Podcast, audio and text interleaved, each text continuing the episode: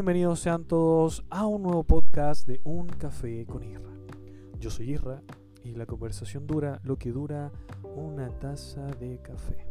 El día de hoy volvemos con esta sección tan aclamada, preferida y escuchada mucho por ti y por mí, que es Irra cuenta tres historias. Tres historias bastante diferentes entre sí, nunca antes contadas en este programa. Y bueno, espero que te gusten, espero que estés cómodo para escucharlas, que vayas a buscar algo para tomar, porque yo ya tengo algo para tomar. El día de hoy no es un café, como siempre. De hecho, estoy ya pensando seriamente en cambiar el nombre de este programa, pero le he agarrado tanto cariño que no. Pero vamos a intentar o tomar café o llamarlo de otra forma, que no creo, pero algo hay que hacer al respecto. El día de hoy estoy tomando una energética, una Score Energy Drink, una bebida energizante. Eh, si me lo preguntas, sí, suelo tomar muchas energéticas. Eso sí, eso conlleva muchos problemas cardíacos para dormir, eh, en fin. Pero este año, como estamos empezando, hoy 3 de enero, vamos a intentar dejarlas, o al menos tomar una a la semana. ¿Por qué te preguntarás tú? Porque tomo cuatro a la semana. Pero bueno, volvamos a estas tres historias diferentes entre sí. La primera titulada Chico Carlos. Bueno, esta historia sucedió mmm, a principios de diciembre, como en la quincena aproximadamente. Estaba saliendo de mi casa en bicicleta porque había acordado con una chica de eh, realizar una compra de unas zapatillas. estas zapatillas me las compré porque me gustan. Eh, si me lo preguntas cómo son, para que te haga una idea, son las imitaciones de las Vans. Exactamente igual, pero no son Vans. La cosa es que me junté con esta chica en un metro, el metro más cercano de mi casa, que en este caso era Pedro Aguirre Cerda, y decidí irme en bicicleta porque en micro me iba a demorar más y aparte hace mucho rato que no hacía ejercicio. Resultaba ser que llegué a aquel lugar vi las zapatillas, estaba conforme con el producto, pagué, guardé mis zapatillas, me puse mis audífonos y me fui de regreso a mi casa. Como nunca, vi un, un asiento que estaba tapado por, unos, por dos árboles y unas plantas. La cosa es que justo ese día hacía mucho calor, así que en el negocio al frente compré una energética volví a aquel lugar y me senté un rato para descansar. Y aparte porque no había tenido eh, el momento de hablar con Dios. Suelo hablar mucho con Dios al despertar, orar, comunicarse con Él. Y ese día salí tan, tan rápido, andaba tan, tan como ajetreado con todo, que decidí eh, tomarme unos segundos, unos minutos para hablar con Él. La cosa es que ya estaba con mi energética en la mano, estaba la, mi bicicleta ya estacionada al lado mío. Y la cosa es que, bueno, cerré mis ojos y comencé a hablar con Dios. De pronto veo que un, chico, no, no un chico, un caballero podría llamarlo, porque ya tendría como sus cuarenta y tantos años, treinta y tantos, eh, me quedó mirando desde eh, la otra la otra parte de la calle, cruzando la calle obviamente, y de pronto me empezó a hacer señas como para que yo lo viera. Obviamente yo no lo conocía, tampoco lo quería conocer, y me hice el tonto y seguí mirando la energética, viendo que, leyendo los componentes, esa cosa de que nadie hace. La cosa es que él comenzó y siguió más fuerte gritándome, oye, oye, oye. La cosa es que lo quedé mirando y cruzó hasta donde yo estaba. Cuando venía de camino me pude dar cuenta sobre dos cosas que me llevaron a pensar otra cosa mucho más grande y la cual es la más importante. Este sujeto estaba vestido eh, de marca, eh, con una cadena, apariencia totalmente mm, delictual. Podríamos decirlo que tenía, tenía cara de flight y lo segundo es que tenía un bulto en la parte de al lado de su costado, lo cual me hizo pensar a mí, eso es una pistola. Dentro de mí pensé, no puede ser mi mala suerte, me van a saltar por tercera vez en mi vida, ando con mi bicicleta, mi audífono inalámbrico, con mi celular, mi billetera, y andaba con plata en efectivo, andaba con 40 mil pesos. La cosa es que mientras él se acercaba, yo comencé a hablar mucho más fuerte con Dios. Dios, ayúdame, no sé, me van a asaltar. Pero yo en todo momento me, me, me comencé a pensar de que eso iba a pasar, que me iba a asaltar. Y eso lo estaba viendo ya que él cada vez se estaba tocando mal costado donde tenía el bulto. Yo decía, en cualquier momento saca la pistola y sería. Fueron bueno mis zapatillas, mis cosas, mi bicicleta. La cosa es que él cruza ya cuando está a, una distancia de un metro de mí. Eh, deja de tocarse eh, lo que llevaba en su costado y me saluda, me estrecha la mano. Yo le estrecho la mano y me dice, oye, ¿sabéis que te parecí mucho mi sobrino? Yo le dije, ah, bueno, eh, sí, gracias. Le dije gracias, así como, no, sabía si era piropo o, o nada. Entonces lo único que tenía era decir gracias me dijo, ¿cómo te llamas? Yo le dije, mira, yo me llamo Israel. Me dijo, ¿sabes cómo me llamo yo? Pero así, siempre con, hablando como flight, intimidante, ¿cachai? ¿Sabes cómo me llamo yo? Me llamo Chico Carlos. Yo le dije, ah, mucho gusto. Pero traté de, en ese momento yo dije, ya, mira, si me asalta, me asalta, pero obviamente no, no, voy a, no voy a no voy a darle el gusto de que él sienta que tiene poder sobre mí. No me voy a poner nervioso, no voy a tiritar y voy a actuar como que fuera mi amigo o como, como que fuera alguien que no me va a robar. Entonces tuve que contener mi compostura, tuve que hacer una compostura como de seguridad. De, yo estaba llevando la conversación, porque ahí nos pusimos a conversar. De pronto él, me preguntó si se podía sentar a mi lado. Lo cual me hizo pensar por un segundo que quizás no me iba a saltar. Porque si se sienta conmigo es para algo más no es un asalto, porque cuando alguien te asalta, lo último que hace es sentarte contigo. O también podría ser que ahí mismo me iba a intimidar y me iba a obligar y me iba a poner la pistola, ¿cachai? O no sé, la verdad pasaron muchas cosas por mi mente. El sujeto se sienta y comienza a hacerme diferentes preguntas. Mi edad, si era del sector, que si yo no tenía un tío que se llamaba Eduardo, creo. Y le comencé a contestar. Él de pronto empezó, se levantó un poco la polera para sacar lo que tenía en el abdomen y de pronto saca una petaca. No era una pistola, era una petaca. Petaca es un recipiente donde la mayoría le echa alcohol y sirve mucho para eh, llevarla contigo, llevar alcohol en todo momento y para que la gente igual no vea de que es alcohol. Aunque está conocido que todas las petacas llevan alcohol, no hay nadie que lleve una petaca con jugo, con bebida, no, no pasa. La cosa es que él saca su petaca y comienza a tomar. De pronto me hizo una pregunta que se la contesté y me interrumpe a mitad y me dice, eh, oye, ¿tienes dinero? Y yo le dije, eh, no, o sea, es que justo compré esta energética y no me quedó más dinero. Y me dijo, oye, pero es que sé que comprar monogramos y sabéis que necesito hacer, hacerme la plata ahora, así que me podéis dar plata. Yo le dije, no tengo plata, mira, compré esta energética, justamente dos mil pesos y no me sobró energética valía mil, pesos. La cosa es que él me dice, pucha, que no sé qué hacer.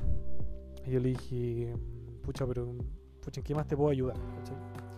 Y él me dice, mira, te parecí mucho a mi sobrino y, sé que te miré y me acordé de él, por eso estoy aquí, pucha, igual tú tenés cara de, decente, Yo le dije, ah, gracias y pucha, que que bacán parecerme a tu sobrino, tu sobrino que onda que tiene mi misma edad, me dijo, mira, él tiene 21. Yo le dije, ah, yo tengo 22. Me dijo, pero igual a ti. Repetí esto eh, consecutivamente, que me parecía su sobrino. De pronto él eh, se toma toda la petaca de un, trago y me dice, ¿sabéis que no veo hace mucho a mi sobrino? Yo le dije, ¿por qué no? Y me dijo, no, lo que pasa es que hubieron unos problemas y yo justo caí preso y él se fue para otros lados y todo. Y me dijo, y me encuentro súper solo. Yo la verdad no tenía ganas de hablar, no tenía ganas de... Solamente me quería ir de ahí, ya me había descompuesto, estaba asustado. Pero muchas veces lo que uno planea o las cosas que uno quiere no son las cosas que Dios quiere o el destino quiere. La cosa es que me conmovió un poco cuando él me decía que estaba solo eh, su forma de, actuar, la forma en que miraba.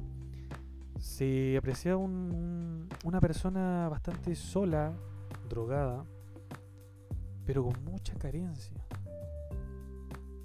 Fue en ese momento que perdí el miedo, eh, se fueron las ideas de que me iba a saltar, Y yo decía, filo, si después de esta conversación al, al final me asalta, no importa. Pero comencé a sentir unas ganas de ayudarlo. No con plata. Porque con plata iba a comprar droga, tampoco regalándole algo. Quería ayudarlo con aliento, con palabras de, que edificaran, palabras que tiraran para arriba. Yo le dije, ¿qué te hace pensar que tú estás solo? Y me dice, mírame, estoy drogado, ya ni la, droga me, pega tanto como antes, eh, no veo a mi sobrino, no tengo familia, estoy muy solo. Yo le dije, mira, sabes que uno nunca está realmente solo. Fue ahí cuando él me miró como, como un poco, como no sabiendo a qué iba yo. Le dije, mira, sabes que no, nunca nadie está solo. Siempre Dios está al lado de uno. Y dije Dios y puse mucha atención porque quizás no quería escuchar nada acerca de Dios, no quería escuchar nada de, religión. Y si, si él me decía algo que no quería escuchar, no iba a seguir con mi, con mi conversación. Pero en ese momento él, él, como que su mirada cambió un poco, como que me puso mucha atención. Cosa que antes cuando estábamos hablando miraba hacia los lados, me miraba un poco y miraba hacia los lados y se miraba él, se tocaba las manos, estaba muy nervioso. O estaba muy ansioso, o estaba bajo los efectos de alguna droga, mm, no lo sé. Pero en ese momento me puso mucha atención y comencé a predicarle, comencé a, a decirle que nunca se está solo. Dios siempre está al lado de las personas pero las personas a veces no lo hacen partícipe del día a día, de las aflicciones, de los problemas. Uno es quien invita a Dios a, a que nos hable, a que nos acompañe. Comencé a hablarle muchas cosas y él me dijo que, me dijo, ojalá fuera así, pero tú qué sabes si tú, tú eres un cabro bueno. Y fue ahí cuando le conté un poco mi experiencia con con las cosas que él hacía. Yo te mentiría si te dijera que era un drogadicto, que traficaba. No, no, no, no. Pero sí como buen cabro y, un cabro que quiere experimentar cosas, que tiene malas amistades. Yo también estuve eh, muy pegado con el alcohol, fumando marihuana. Una u otra vez también combiné marihuana con pastillas. Y una vez sin saberlo, combiné la marihuana con cocaína. Entonces son cosas que y uno ya experimentó adicciones con el tabaco. Entonces, todo eso te lleva a poder con, con moral, con fuerza y con testimonio darle la mano al otro. Para que el otro sienta que también tú pasaste por eso.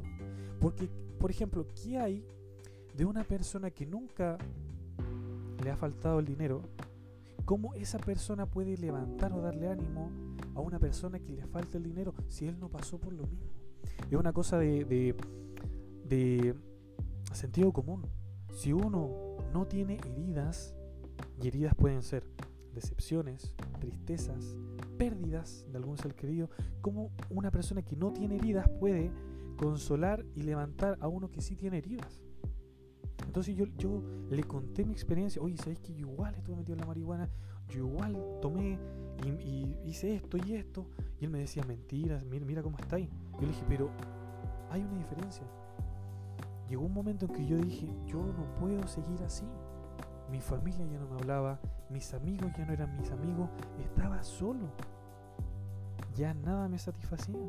Quizás no llegué a estar profundamente solo, ni caer tan bajo para darme cuenta que ese no era mi, camino, que ese no era mi, mi propósito en la vida.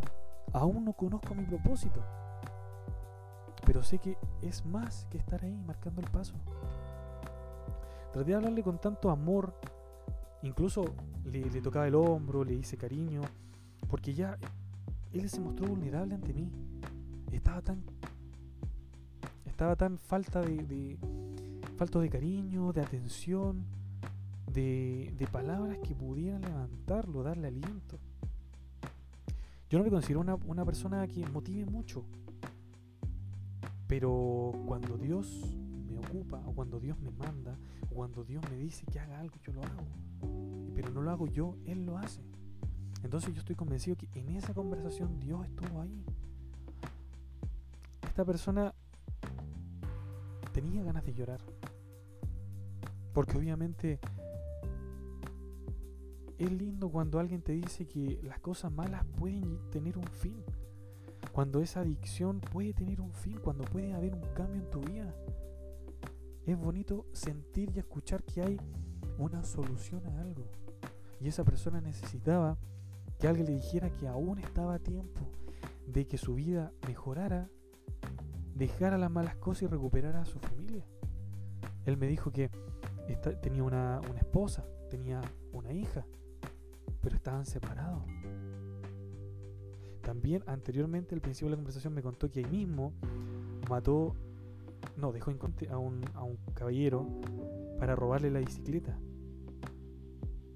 Pero a mí no me hizo nada. Quizás me dijo eso para intimidar. Pero ya en este momento, ya esta parte de la conversación estaba vulnerable, muy vulnerable. Yo creo que un poco más lloraba. La cosa es que toda la conversación concluyó en que me dijo, no te olvides de mí, ora por favor por mí, me llamo el chico Carlos. Y esa persona no me robó,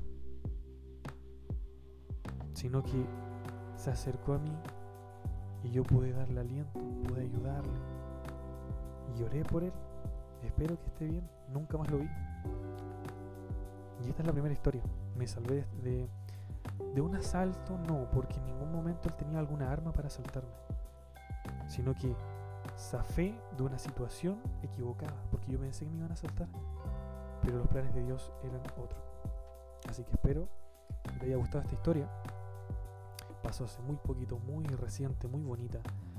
Y bueno, esperemos que Chico Carlos esté mejor y haya, haya experimentado un poquito de lo que las personas pueden experimentar y están a tiempo.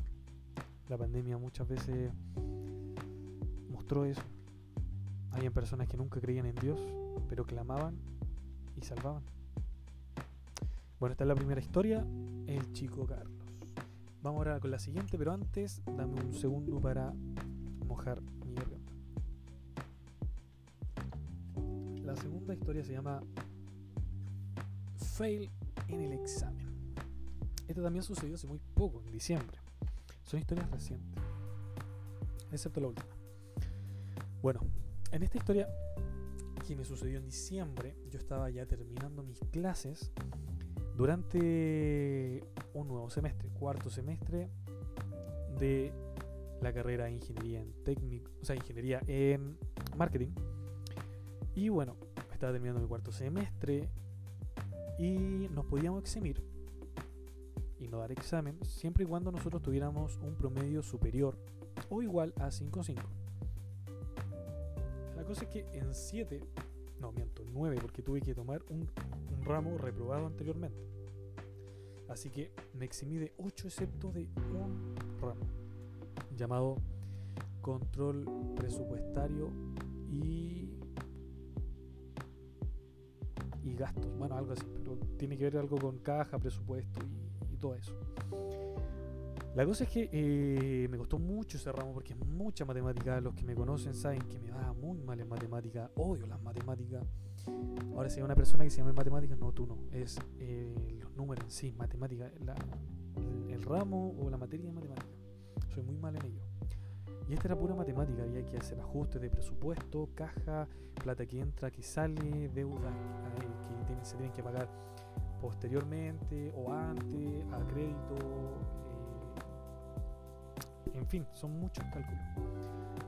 La cosa es que, bueno, tenía que dar este examen no quería ya nada, quería puro terminar mi, mi, semestre. Era el último examen que tenía que dar, el único y el último. Y la verdad no quería hacer nada y era un trabajo tan largo. Por suerte, mi polola, eh, como ella también está estudiando mi misma carrera, pero con otro profesor en otra jornada que es de mañana, ella ya había hecho el mismo ejercicio. Que a mí me lo están haciendo como examen, pero ella se lo hicieron como primera prueba. La cosa es que ella me facilita su, examen y me dice que no me preocupe, que es lo mismo y que lo mande. Yo dije, uy, le agradecí, estaba muy, muy contento porque no iba a tener que hacer todo eso. La cosa es que ella me mandó el archivo, yo estaba en el computador de ella, vi el archivo, pero no vi la portada, y en la portada obviamente salía el nombre de ella, de dos compañeras, del profesor, del ramo, y salía todo, toda la información de ellas. La cosa es que no me di cuenta, solamente comparé las preguntas, era exactamente el mismo examen y estaba muy bien hecho. Entonces me metí al portal de mi, de mi, eh, de mi instituto, me metí todo bien al ramo y mandé el archivo, lo mandé tal cual. De pronto voy a apagar el computador y espérate, antes que siga, te tengo que decir que soy muy malo copiando, nunca copio de hecho. Y me propuse en esta carrera nunca copiar tampoco. ¿Por qué? Porque son conocimientos que yo tengo que saber para el día de mañana, obviamente hacer las cosas bien y me propuse nunca copiar, nunca hacer nada, pero en este momento, ya en cuarto semestre, con una presión, además de otras cosas, cambios en mi vida, problemas, cosas así, no quería ya nada. Y por eso accedí a copiar, que en este caso fue eh, eso, copiar, mandar algo que no era mío. La cosa es que el archivo lo mandé tal cual, no me di cuenta de nada, nada, lo mandé, iba a apagar el computador cuando de pronto pienso, oye, pero este trabajo tendrá nombre. Me metí al archivo que mandé y para mi sorpresa sí tenía, tenía el nombre de mi polola, dos compañeras más y el nombre de otro profesor y ya lo había mandado. De pronto en ese minuto comencé a sentir un calor que me subía y me bajaba. Me metí al, al mensaje que había mandado y no sé cómo, nunca lo había hecho. Incluso muchas veces cuando me equivocaba en mandar archivo, profesor, le escribía, profesor, me equivoqué en mandar este archivo, este archivo que lo voy a mandar ahora, este es el, bueno, aquí está el ejercicio, bla, bla, bla, porque no sabía que se podían borrar los archivos. No sé cómo, de pronto eh, me metí en una ventanita y pude borrar el archivo. Lo borré, me fui de nuevo al archivo, hice otra copia, borré la portada y lo mandé exactamente igual, pero hice una portada con mi nombre, el curso y el profesor de mi, y el nombre de mi profesor y lo mandé. Lo mandé pero seguía nervioso a ver si es que le llegaron los dos. Quizás se borró solamente para mí, pero para él le llegaron los dos. La cosa es que lo mandé, terminé, después le conté a mi polola. Y la misma pregunta que me hizo ella me la hice a yo. ¿Cómo tan volado? ¿Cómo tan poco... Eh, eh, ¿Cómo se me pudo pasar ese gran detalle? ¿Qué hubiera pasado si no se hubiera borrado? Pero también surgía la palabra, o sea, la, la, pregunta, ¿se habrá borrado realmente? Entonces tuve que esperar como un lapso de una semana. Sí, estaba muy nervioso. Lo, me metía a, ver los mensajes que él me mandaba o la nota dos veces al día. Por si él me decía, oye, vi tu plagio, y ahí resignarme y echarme el ramo, ¿cachai? O sea, mi promedio era un 5-1. El examen tenía mucha exigencia. O sea que ese 5-1 perfectamente hubiera bajado a un 3-9 y yo me hubiera echado el ramo. La cosa es que finalmente después de una semana vi la nota que fue un 5-1 que mantuvo mi promedio y pude salvarme. Este fail fue tan tonto que casi costó mi ramo. Porque con un 1, que es la nota mínima que te ponen, hubiera bajado considerablemente mi promedio y quizás me lo hubiera echado. Probablemente, que es lo más seguro. Así que esta es otra historia de cuán torpe puedo ser a veces. y la tercera historia, que es, son dos historias en una, la titulo Salvado en bici. La verdad, desde mis 12 años, no 10 años, que eh, me enseñaron a andar en bicicleta. Me enseñaron como todo padre enseña a su hijo, con la ruedita a los lados, caminando detrás, firmando el, asiento. Luego de eso, sacando las rueditas, agarrado, tomando tu asiento mientras tú sientes que tu papá te anda atrás y tú manejando. Y el tercer paso es cuando hace lo mismo, pero te suelta a mitad de camino y tú sigues y sigue hablando con tu papá pensando que está atrás, cuando te das vuelta y no está tu papá. Y muchas veces eso lleva a que el niño se ponga un poco nervioso, se caiga de cara, se suelte un diente, como en mi caso, o que siga su, curso hasta que para y se siente orgulloso y el papá lo va a abrazar. No sé, eh, yo me caí, me dolió mucho. La cosa es que Nunca me considero un fan de las bicicletas, tampoco las suelo utilizar mucho. Muchas veces, no sé, viajes cortos o viajes que no quiero andar en bicicleta. Cuando me, me mareo de andar en bicicleta, o sea, en, metro, cuando me aburro de andar en metro, ocupo la bicicleta. La cosa es que cuando yo estaba trabajando el año pasado, que quizás en otro podcast te cuente las historias que viví en ese, en ese trabajo como guardia, eh, me iba en bicicleta. Me acuerdo que una vez, muy cansado, de vuelta a la casa, venía en mi bicicleta y un taxi, sin mirar hacia atrás, retrocede, pero súper rápido. Yo incluso llegué a pensar que fue con intención que, me atropelló, porque como, como eh, retrocede tan rápido y justamente sin él mirar, pero la cosa es que él me choca y me hace arrastrar en el pavimento. Ese día hacía tanto calor, pero me hizo arrastrarme en el pavimento muy fuerte, cosa que me raspé el brazo y todavía están las marcas. Quedaron como esa, esa, esas marcas de quemadura en mi piel. La cosa es que no me pasó nada, solamente me enterré un fierrito de, de la bicicleta en, el, en mi pierna, poquita sangre, pero sí me dio tanta rabia porque él fue el culpable y como te digo, yo dudaba que no haya sido eh, intencional, que me puse de pie y él no quería bajar del auto. Entonces yo me acerqué a la ventanilla para tomarlo, abrir la ventanilla y bajarlo, pero me di cuenta que era un abuelito. Lo miré y me calmé. algo pasó que me calmé mucho. Pero yo iba dispuesto a pegarle un combo o a, los conductores del auto en GTA San Andrés, así mismo. Pero estaba él y no sé si su esposa o una pasajera, era un taxi.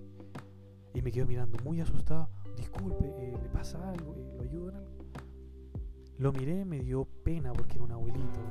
No resistía un combo. O quizás sí, pero iba a quedar muy malherido el viejito.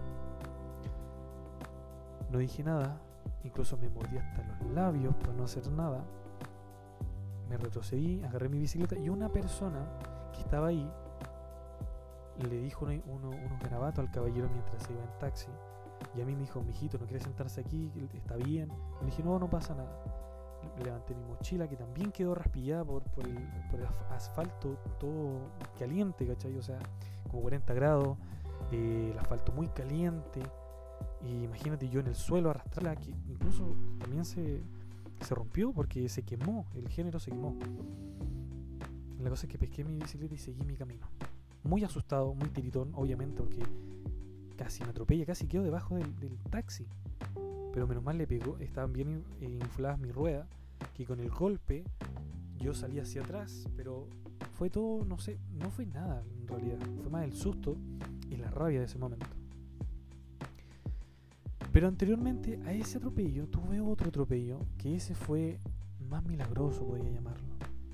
Yo estaba eh, andando por la calle en la misma bicicleta doblo hacia la derecha y justo iba un auto que también doblaba hacia la derecha, pero no sé si no me vio, no, no cacho. La cosa es que el, el, auto se empieza a acercar cada vez más a mí mientras voy doblando hasta llegar a un punto que me chocó y me tiró contra otro auto. En ese momento, porque lo recuerdo tan definidamente, en un microsegundo mientras él se acercaba cada vez a mí y mientras mi pierna iba a ser aplastada entre su auto y mi bicicleta, no sé cómo, pero tuve el reflejo de levantar mi pierna y haciendo una maniobra, la saqué hacia el otro lado mientras estaba, seguía andando en bicicleta y poner las dos juntas al lado derecho de la bicicleta. Y ahí él me pegó el topón y salí, me arrastré también y, todo. Eso sí estaba nublado. la calle no estaba caliente, el pavimento no estaba caliente, nada. Pero sí me arrastré igual, incluso un poco más que la vez pasada. Y él pasó por encima de mi bicicleta. La cosa es que al final ni la rueda ni, ni, la bicicleta quedaron mal. Mi bicicleta quedó un poco descentrada, que quedó más chueca. Y el manubrio quedó todo chueco. Pero este, este sujeto bajó, muy preocupado. Me levantó porque yo quedé en el suelo. Porque más que, más que el susto, me impresionó la habilidad que tuve para levantar mi pierna y salvar mi pierna, porque de no haberlo hecho, me hubiera, no sé, me hubiera quebrado la pierna, me hubiera zafado, porque obviamente la fricción entre el auto que se está moviendo y avanzando y mi bicicleta no quedaba un lugar para poner algo, alguna extremidad, nada, porque iba a ser arrancada o doblada o zafada. Entonces yo quedé muy impresionado, él, pero más, estaba tan choqueado por la impresión que él me dijo, oye, disculpa, te, llevo al hospital, te ayudo en algo. Y yo le dije, no, tranquilo, no me pasó nada. Seguro me levantó, me, fue a buscar la mochila, me, incluso me limpió un poco el pantalón. Disculpa, te ayudo en algo. No, no, tranquilo. Me dijo, ya, gracias. Y yo le dije, no, de nada. Y él siguió su camino. No tuve, no tuve momento de enojarme ni nada, pero fue algo que sí me salvó, que fue esa reacción. Y nada, de estos dos atropellos no he, he tenido que, contar una triste historia, sino estas dos historias que, por decirlo así, las saqué barato. Se rayó un poco la pintura de la, de la bicicleta, quedó descentrada, el manubrio quedó hacia el lado, cosas que, no sé, me habrían costado 3.000, 5.000 pesos arreglar. Pero la saqué barata porque hay muchas historias de amigos que han tenido accidentes muy feos a raíz de atropellos e incluso han habido personas que no han podido contar historias después de un, atropello. Así que estas son mis tres historias. Espero te hayan gustado mucho. Cuéntame la tuya si te pasó algo parecido. Y nada, espero te hayan entretenido, aunque sea un poquito. Y gracias por escucharme. Se viene también, aprovecho de, hacerte un pequeño spoiler.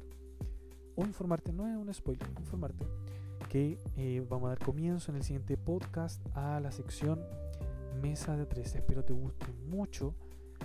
Y es una mesa de tres porque estás tú, estoy yo y va a estar alguien más. Así que espero te guste, espero eh, te encante esa sección para hacerla. Hay mucho contenido, mucho material, muchas reflexiones en sí. Así que espero te guste esa nueva sección. Así que nos vemos en un nuevo capítulo. Cuídate mucho. Chau, chau.